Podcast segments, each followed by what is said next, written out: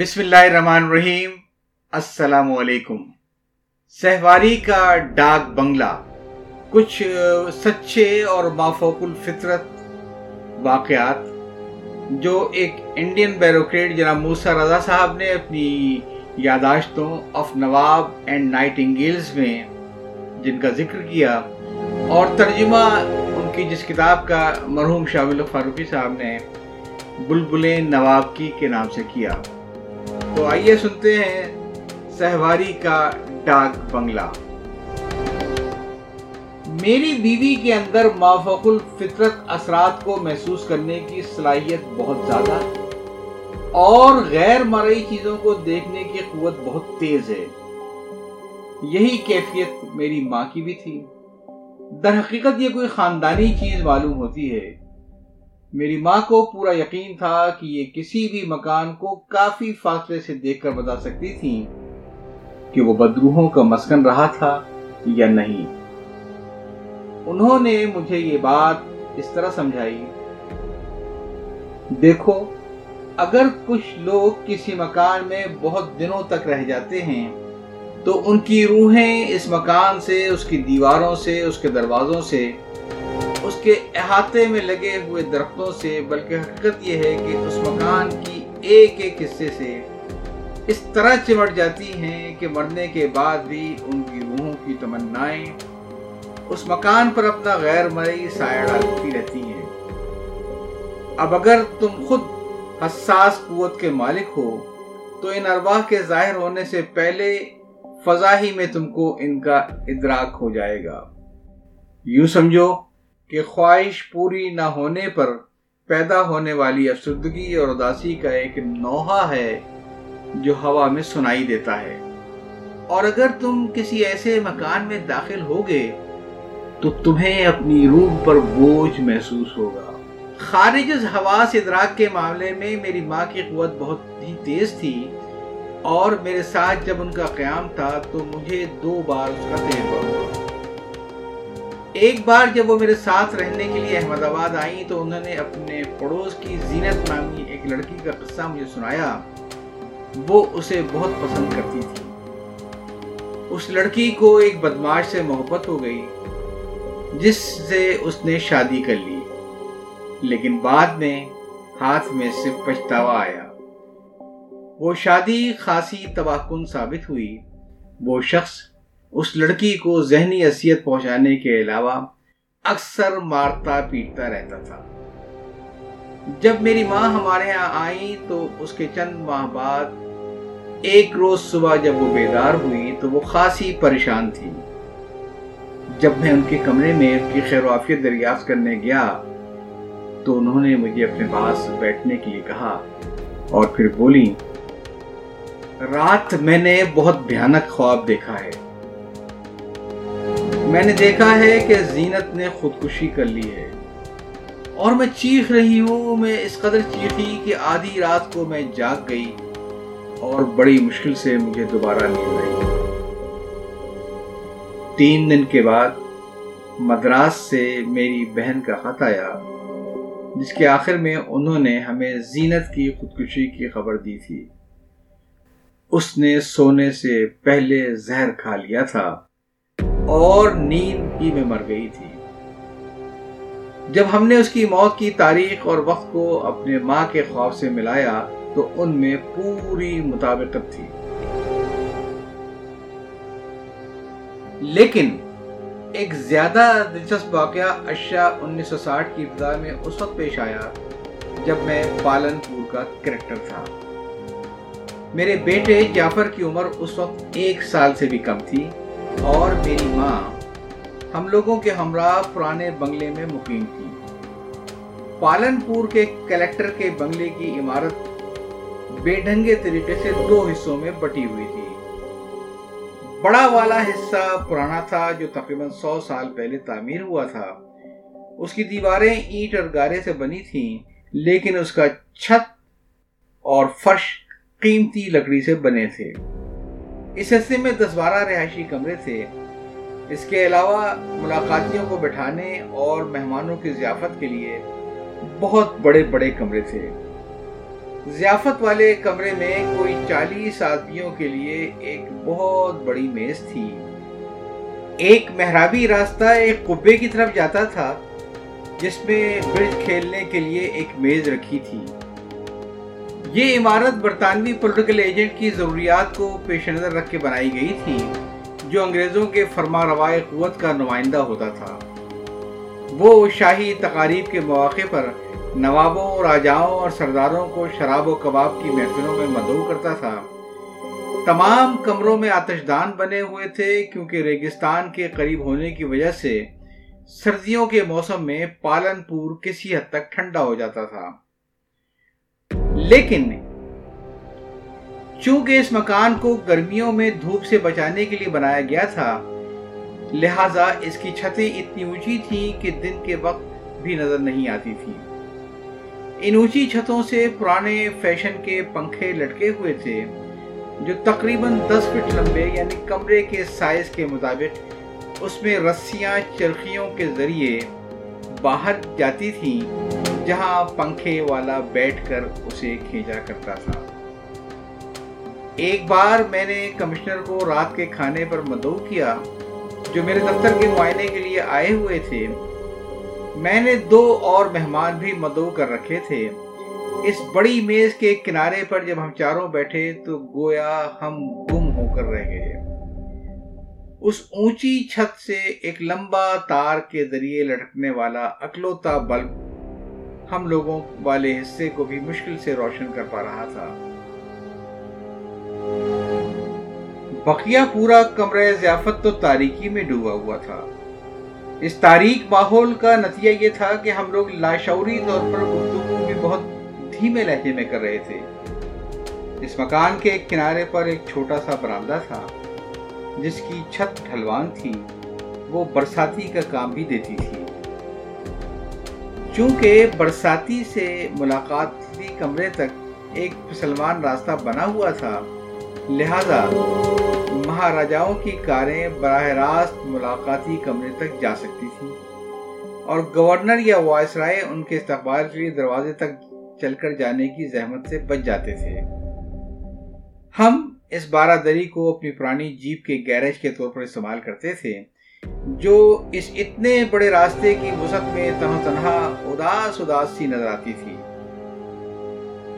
Bed room میں وسیع عریض wardrobe بنے ہوئے تھے، جن میں زمانہ قدیم میں انگریز افسروں کے سوٹ اور ان کی بیویوں کے گاؤن اور شب خوابی کے لباس لٹکتے ہوں گے۔ اس عمارت کا چھوٹا والا حصہ غالباً اسی صدی میں بنایا گیا تھا۔ اس کے نچلے حصے میں دفتر کے لیے دو کمرے اور ایک ملاقاتی کمرہ تھا۔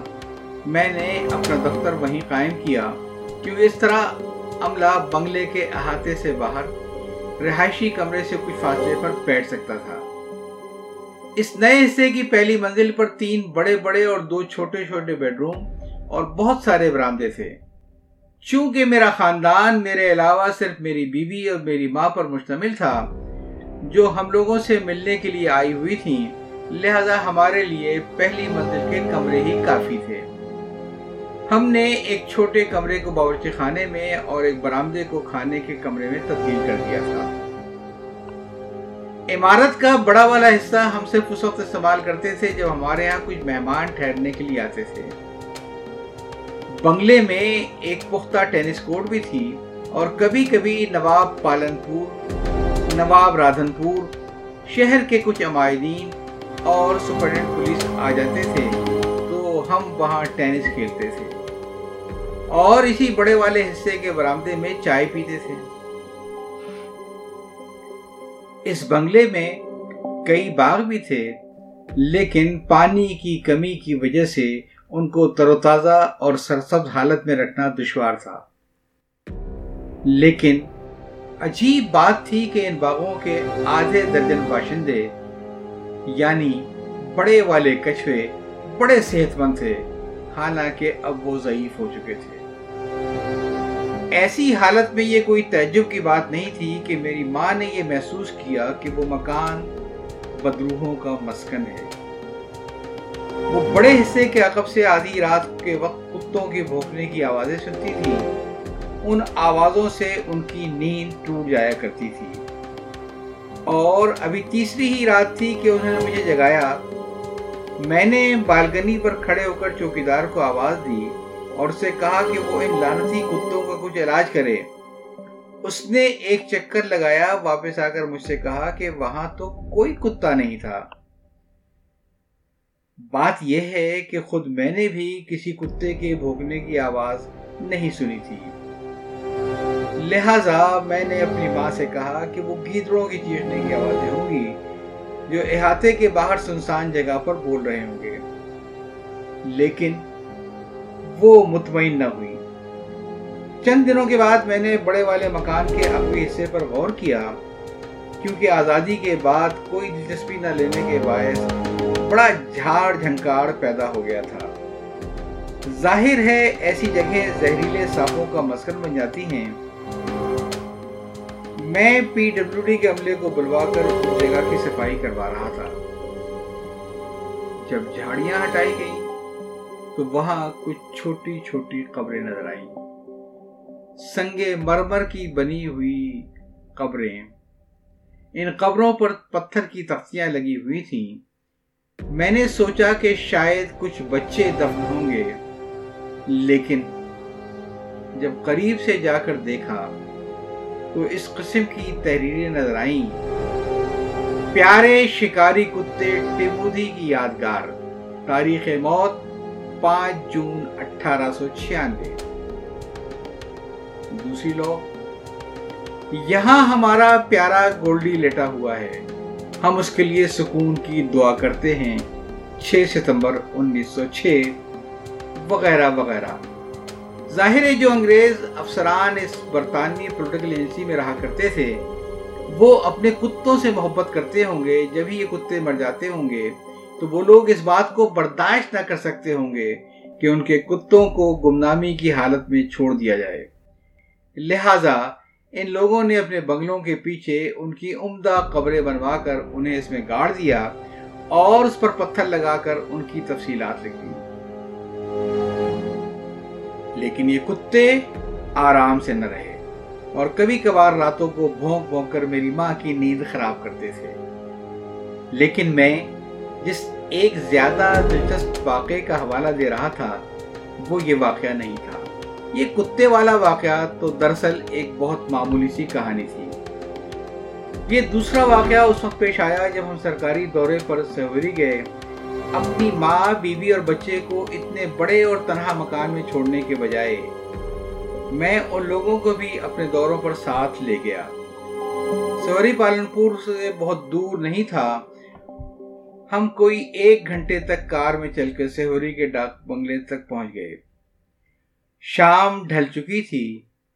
ابھی ہم ڈاک بنگلے کے احاطے میں داخل بھی نہیں ہوئے تھے کہ میری ماں کی نظر لمبے لمبے درختوں پر پڑی، جن پر چمگادڑیں بسیرا کرنے کے لیے آ رہے تھے۔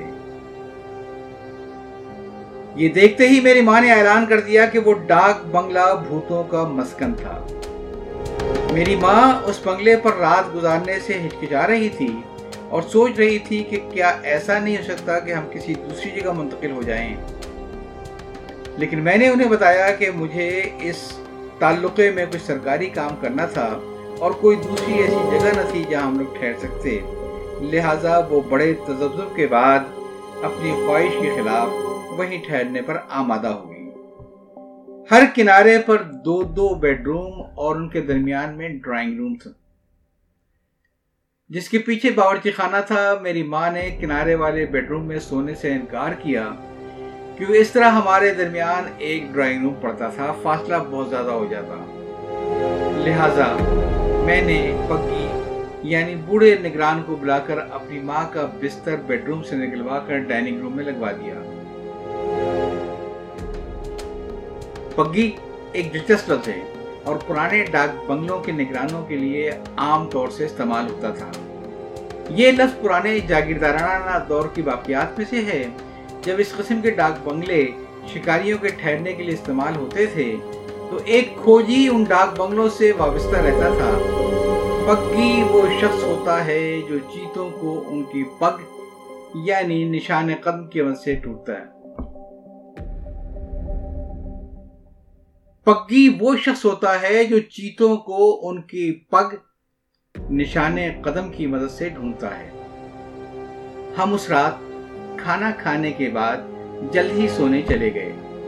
میری بیوی جب بچے کو سلا چکی تو کچھ دیر تک میں نے ان سے باتیں کی اور پھر ہم سو گئے۔ وہاں مچھر بہت زیادہ تھے اور میں نے ماں سے کہا کہ وہ خود کو اچھی طرح سے مچھردانی میں ڈھانک لیں۔ ہم نے خود یہی کیا۔ رات کے کوئی دو بجے ہوں گے جب میں نے ایک چیخ سنی۔ میں گہری نیند سے بیدار ہو گیا۔ اور کچھ دیر تک میرے اوسان بحال نہ ہوئے۔ پھر مجھے ڈائننگ روم سے کچھ عجیب عجیب آوازیں آئیں۔ دراصل میری ماں کچھ کہنا چاہتی تھی لیکن وہ ان کی زبان سے الفاظ ادا نہیں ہو رہے تھے۔ اس وقت تک اس نارا بھی جاگ گئی تھی میں بستر سے نکلا اور بھاگتا ہوا بمشکل دو قدم میں ڈائننگ روم کے اندر داخل ہو گیا۔ لائٹ جل رہی تھی، حالانکہ مجھے اچھی طرح یاد ہے کہ میں نے اپنی ماں کو شب بخیر کہنے کے بعد لائٹ بجھا دی تھی۔ وہ اپنے بستر میں بیٹھی ہوئی تھی، مچھردانی ابھی تک ان کی گرد لپٹی ہوئی تھی۔ حسن آرا نے بھی بچے کو مچھردانی میں لپیٹ کر وہیں چھوڑا اور بھاگتی ہوئی میرے پیچھے آ گئی۔ ہمیں اپنی ماں کو دلاسا دینے میں کچھ وقت لگا۔ اور پھر ہم نے ان سے پوچھا کہ آخر کس چیز سے وہ اس قدر خوفزدہ ہو گئی تھی؟ بات یہ ہوئی کہ میں بہت گہری نیند میں سو رہی تھی۔ میں نے لائٹ جانے کی آواز سنی۔ میں جاگ گئی اور دیکھا ایک انگریز جوڑا میرے بستر کے پائنتی کی جانب کھڑا ہے۔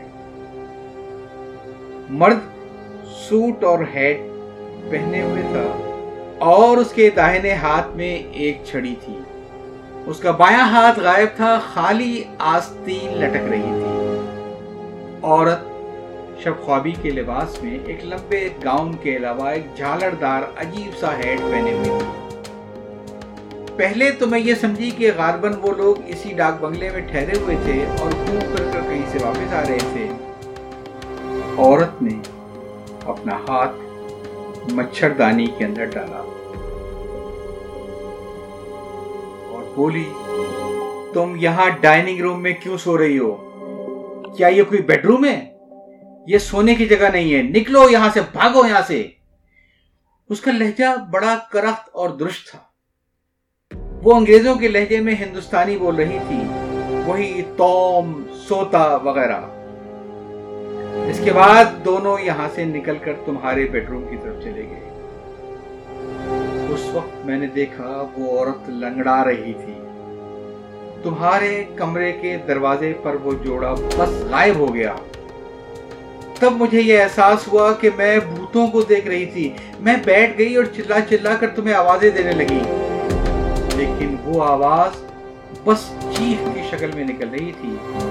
مجھے نہیں معلوم کہ میں کیا بڑبڑا رہی تھی۔ یہ قصہ سناتے وقت میری ماں ڈائننگ روم میں خوفزدہ نگاہوں سے ادھر ادھر دیکھ رہی تھی۔ اچانک انہوں نے حسنارا کو دیکھا اور چونک کر پوچھا، بچہ کہاں ہے؟ کیا تم نے اسے اکیلا ہی چھوڑ دیا؟ اب خوفزدہ ہونے کی باری حسنارا کی تھی اور ہم تینوں بھاگتے ہوئے اپنے بیڈ روم کی طرف آئے۔ یہ دیکھ کر ہمیں ایک جھٹکا سا لگا کہ بستر خالی تھا۔ حالانکہ مچھردانی اب تک بستر سے لپٹی ہوئی تھی۔ میرا بچہ میرا بچہ! اس نارا نے چیختے ہوئے کہا، اس وقت میں نے دیکھا کہ بچہ برامدے کی طرف جانے والے دروازے کے پاس پڑا تھا۔ اور گہری نیند سو رہا تھا۔ اس نارا بھاگتی ہوئی گئی، اس نے بچے کو اٹھا لیا، لیکن وہ ایسی گہری نیند سو رہا تھا کہ اس نے ذرا بھی حرکت نہ کی۔ میری ماں نے اس کے بعد سے ڈائننگ روم میں سونے سے انکار کر دیا۔ ہم نے ان کا پلنگ اپنے کمرے میں منتقل کر لیا اور بقیہ رات کسی نہ کسی طرح پریشانی میں گزار دی۔ دوسرے دن صبح حلقے کی معاملات دار ہمارے ساتھ ناشتے پر شریک تھا۔ اس نے انیس سو بیس کے عشرے میں محکمہ مالیات میں ایک کلرک کے طور پر اپنی ملازمت کی ابتدا کی تھی۔ اب اس کی پینشن کا زمانہ قریب آ رہا تھا۔ سویری کا مقامی باشندہ ہونے کی وجہ سے اس کا آخری تقرر اپنے ضلع میں ہو گیا تھا۔ جب میں نے رات والا واقعہ اسے سنایا تو اس نے کسی بھی تعجب کا اظہار نہیں کیا۔ حضور، صرف آپ کی ماں نے اس جوڑے کو نہیں دیکھا ہے۔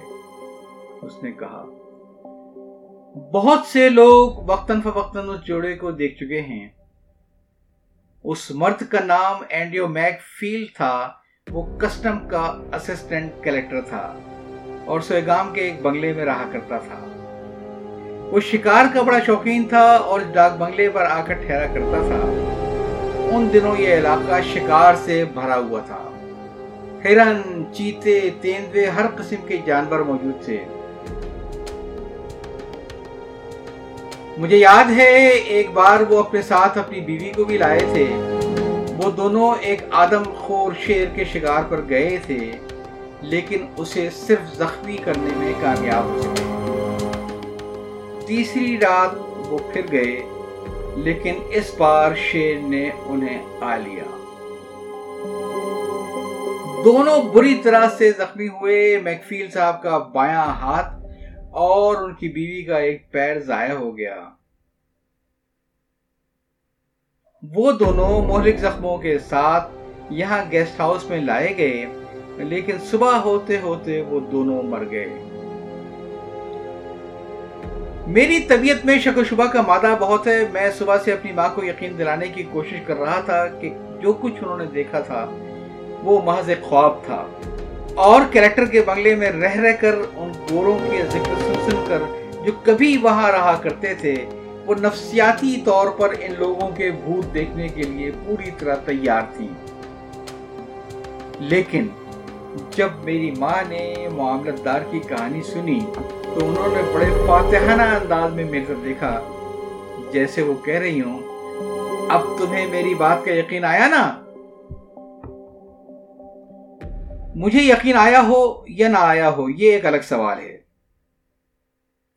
لیکن مجھے جو چیز آج تک خلجان میں مبتلا کیے ہوئے ہے، وہ یہ ہے کہ سوتا ہوا بچہ بستر سے باہر کیسے نکل گیا؟ اور مچھردانی میں لپٹا لپٹا وہ کس طرح دروازے تک پہنچ گیا۔ حالانکہ اس کی عمر صرف چند ماہ کی تھی۔ بہرحال ہم نے اسی روز اپنا سامان باندھا، اپنا دورہ مختصر کر کے پالنپور واپس آ گئے۔ سیوری میں دوسری رات گزارنے کا تو سوال ہی پیدا نہیں ہوتا تھا۔ میں نے اس بات کی ابتدا یہ کہہ کر کی تھی کہ میری بیوی کے اندر موفوق الفطرت اثرات کو محسوس کرنے کی صلاحیت بہت زیادہ ہے۔ حالانکہ اب ان کی یہ صلاحیت بہت کم ہو گئی ہے۔ گزشتہ چھ سال سے انہوں نے کوئی بھوت نہیں دیکھا ہے۔ حسنارا کی عمر ابھی بیس سال بھی نہ ہوگی کہ میرے ساتھ ان کی شادی طے ہو گئی۔ اس وقت ان کے ماورائے حواس و ادراک کی قوت اپنے عروج پر تھی۔ جب کبھی میری ماں بتاتی کہ یہ بنگلہ یا وہ بنگلہ بھوتوں کا مسکن ہے یا اس کمرے میں یا اس کمرے میں کبھی بھوت آیا جایا کرتے تھے، تو حسنارا کبھی واضح طور پر اور کبھی اپنی مانی خیز خاموشی سے اس بات کی تائید کرتی تھی۔ اس طرح وہ زندگی پورے جوش و خروش اور ہلچل کے ساتھ گزار رہی تھی۔ ایک روز شام کو حسنارا بوڑھے چپراسی موسا کے ساتھ پالن پور والے پرانے بنگلے میں گئی یہ دیکھنے گئی تھی کہ رات سے پہلے تمام دروازے وغیرہ بند کر دیے گئے تھے جب وہ بڑے کمرے میں چکر کاٹ رہی تھی تو انہوں نے لوبان کی بہت تیز خوشبو محسوس کی انہوں نے ادھر ادھر دیکھ کر جاننے کی کوشش کی کہ یہ خوشبو کہاں سے آ رہی ہے انہوں نے میراوی قبے کی طرف دیکھا تو وہاں انہیں کوئی بیٹھا ہوا نظر آیا۔ وہ شخص ایک سفید لباس پہنے ہوئے تھا۔ حسنارا کی سمجھ میں کچھ نہ آیا وہ کون ہے، لہذا بجائے خوفزدہ ہونے کے وہ تجسس کے عالم میں آگے بڑھی تاکہ حقیقت معلوم کر سکیں لیکن موسا نے انہیں منع کرنے کی کوشش کی۔ ٹھیک ہے بیگم صاحب، بہتر ہے، وہاں نہ جائیں، سب ٹھیک ہے۔ آئیے واپس چلیں۔ میں نے تمام کھڑکی دروازے مضبوطی سے بند کر دیے تھے۔ بہت دنوں کے بعد حسنارا کے اصرار پر موسا نے انہیں بتایا کہ وہاں کے مقامی لوگوں کا خیال تھا کہ بڑی والی عمارت بننے سے پہلے وہاں کسی بزرگ کی پرانی قبر تھی۔ جب برطانوی پولیٹیکل ایجنٹ کے لیے بنگلہ تعمیر کرنے کا فیصلہ ہوا تو قبر مسمار کر دی گئی۔ اس بنگلے میں کام کرنے والے پرانے نوکروں کا خیال تھا کہ جس جگہ قبر تھی، استقبالیہ کمرہ اسی جگہ بنا تھا۔ وقتاً فوقتاً کسی نہ کسی کو وہاں لوبان کی خوشبو آتی تھی۔ اور اس قبے میں کسی حمزاد کے دھندلے نقوش نظر آتے تھے۔ اس قبے کے ساتھ ایک بیڈ روم تھا۔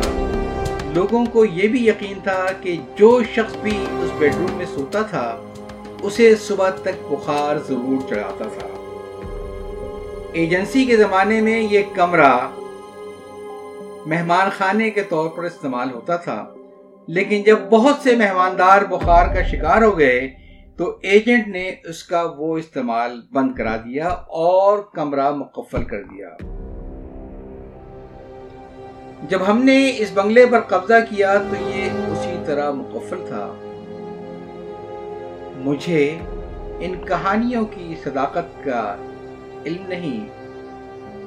میں ان کی تائید نہیں کر سکتا کیونکہ میں خود اس کمرے میں کبھی نہیں سویا۔ آپ سن رہے تھے سیوری کا ڈاک بنگلہ، جسے تحریر کیا تھا جناب موسا رضا صاحب نے اور جس کا اردو ترجمہ کیا تھا شامل فاروقی صاحب نے۔ اس کے ساتھ ہی میں آپ سے یاد چاہتا ہوں۔ اللہ حافظ۔